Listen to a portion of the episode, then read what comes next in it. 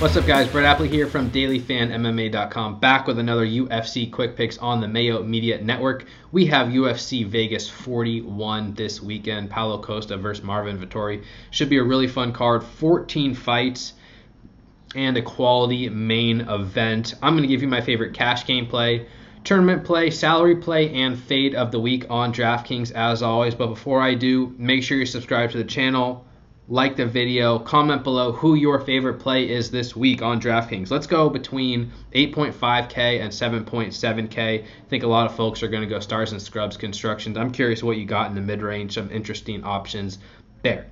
All right, without further ado, let's jump into my favorite cash gameplay of the week, and it's going to be Mason Jones at price unavailable. He's not actually in the player pool yet on DraftKings.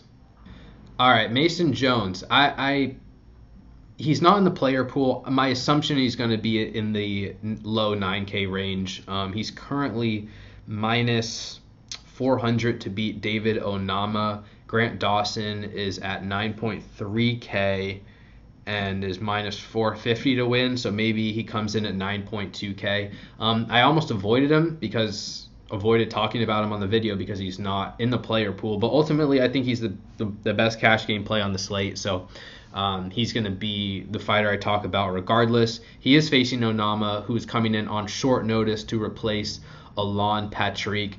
And I really like Mason Jones just as a prospect and a fighter. He fights at a very high pace. He's a capable striker and a capable grappler. He's so far landing 7.33 significant strikes per minute, landing 2.02 takedowns per 15 minutes. He lost a competitive decision in his UFC debut against Mike Davis, who's a killer, and he still landed 117 significant strikes and one takedown. He is hittable, um, and he absorbs strikes at a high rate, 5.31 per 15 minutes, and that's a concern I have kind of going forward. But Jones is facing a, a, a very green and not super quality prospect in Onama, who's making his UFC debut. He's 8 and 0 professionally. All of his wins come early in fights, generally by knockout, and he's been facing very poor competition, very subpar athletes on the regional scene. And I you know, I think Onama has some potential as an athlete. I think he has some potential as a effective striker. He could land a couple damaging strikes, but his grappling looks quite weak to me. And he's only had, you know, a couple fights that have gone past 2 minutes. And it's just there's no way that I can favor him to beat Jones over an extended period of time. So unless Onama comes in here and KOs Jones in the first round, I don't think he's going to win. And Jones is notoriously durable, and notoriously tough. And I think over the course of 15 minutes, because Jones fights at such a high pace, he's very likely to inflict a lot of damage, take Onama down, beat him up, and probably get a stoppage. And Jones has the best inside distance line on this entire slate at minus 140.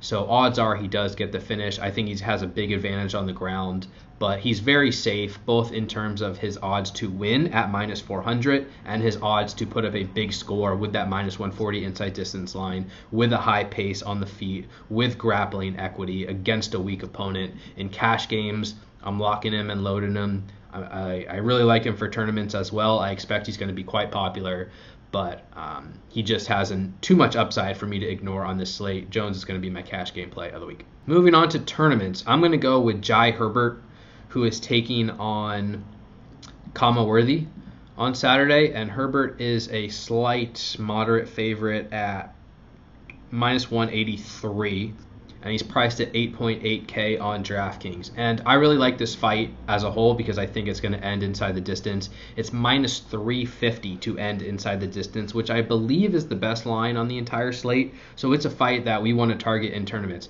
I prefer the side of Herbert, but honestly, he's fought twice in the UFC and he's been finished both times.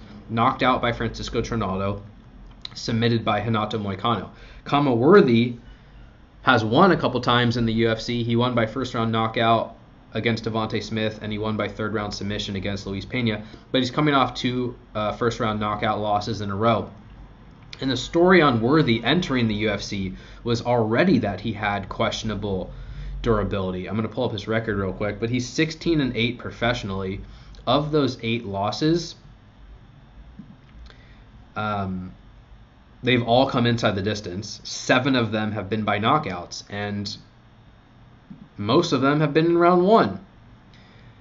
And that's just a really bad sign. And it's more than, oh, he gets finished. I mean, if you watch his last fight against Jamie Mullarkey, that, that fight lasted 46 seconds. And Mullarkey's not a devastating striker. And he landed six strikes in total, but he landed one, you know, bunny shot early, and immediately Worthy was on skates and was knocked out in less than a minute. And I just don't think that durability trend is going to reverse itself. I, I, do think Worthy could win the fight, but when he loses, I think a lot of the time it's going to come from knockout losses. And Jai Herbert has sort of the same weaknesses. He's hittable. He's not the most durable fighter. He can be taken down. He's not amazing, but offensively, he's relatively effective. He's got long arms. He's willing to brawl, and um, I, I, think these two are going to stand in trade.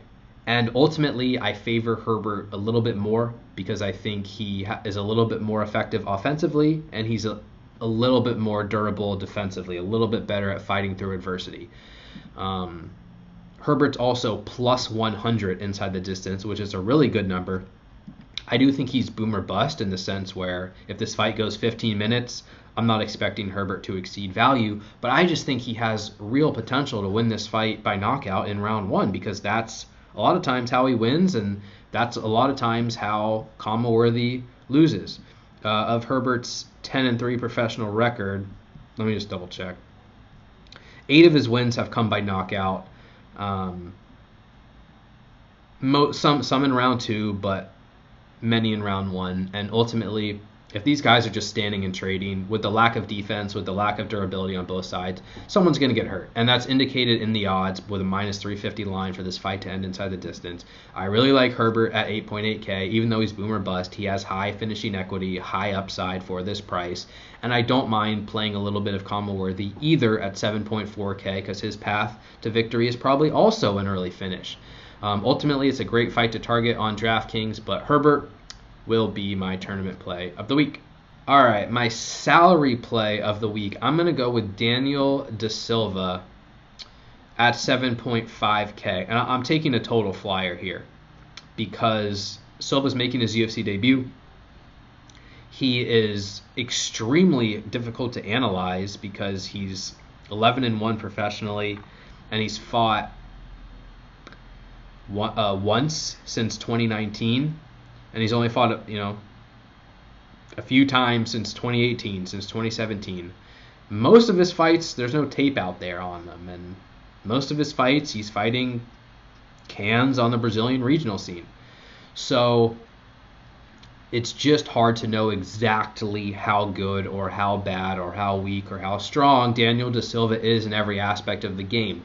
But he's an early finisher. Five wins by knockout, six wins by submission. They almost all come in round one. I suspect he's not going to fare well over 15 minutes. I suspect his cardio is weak. I suspect his defensive wrestling and grap well maybe not grappling, but defensive wrestling is weak. But offensively, he goes out there and he's pretty decent at inflicting damage on the feet early. His submission game is pretty strong. And whether or not he wins is kind of not the point here. I just think he has a lot of upside for this price at 7.5K. He's only plus 140 against Jeff Molina. Jeff Molina looked decent in his UFC debut, but Molina's plus 305 to win inside the distance. Da Silva's plus 255. So plus 255 for a 7.5K price tag is a very strong number. And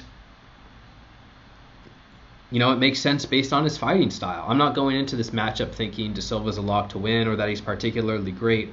I just think if I'm going to save salary, it might make sense to do so on a fighter with high upside who hopefully the public still doesn't target because he's never fought in the UFC. There's not much tape on him. No one knows who he is, and his opponent looked decent um, in the UFC thus far. So I don't think Da Silva's going to come in very popular. I expect we're going to see weaknesses come out of him, but um, the metrics are strong. I think it's a competitive matchup, especially early, and I think he has plenty of upside. So for 7.5K, Da Silva is going to be my salary play of the week. Finally, my fade of the week. Um, I'm going to roll with Sungwoo Choi at 9.2K, and it's pre- it's purely a price play. I, I was not correct about Batgerel. Um, last week. That was that was a great great finish. Um, and it's not that I think Choi can't finish Caceres. I really like Choi, and I, I bet on him at like plus 200 against Youssef Zalal. He's an effective kickboxer, physically strong.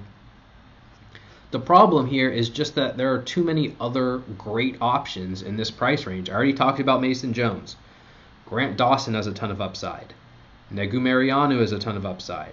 Um, I like Tabatha Ricci. I already talked about Jai Herbert. Then we got the main event. Like there's plenty of fighters to target, and if I'm paying all the way up to 9.2k, I just want to focus more on the fighters who I really have conviction in that are going to score highly.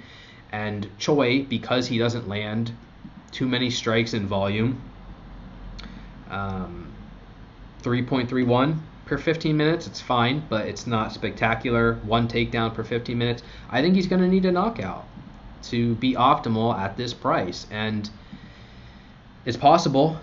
But uh, his inside distance line's not spectacular against Alex Caceres. He is plus 260.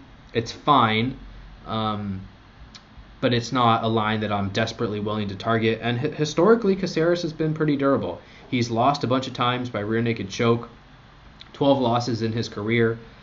But as far as knockouts, he's only lost one time in 30 pro fights by knockout. So do I want to be investing a ton of money in Choi when he really does need a big score in this price range? And that's going to have to come via knockout against an opponent who really doesn't ever get knocked out. And it's not even like you can say, well, at least his metrics are great.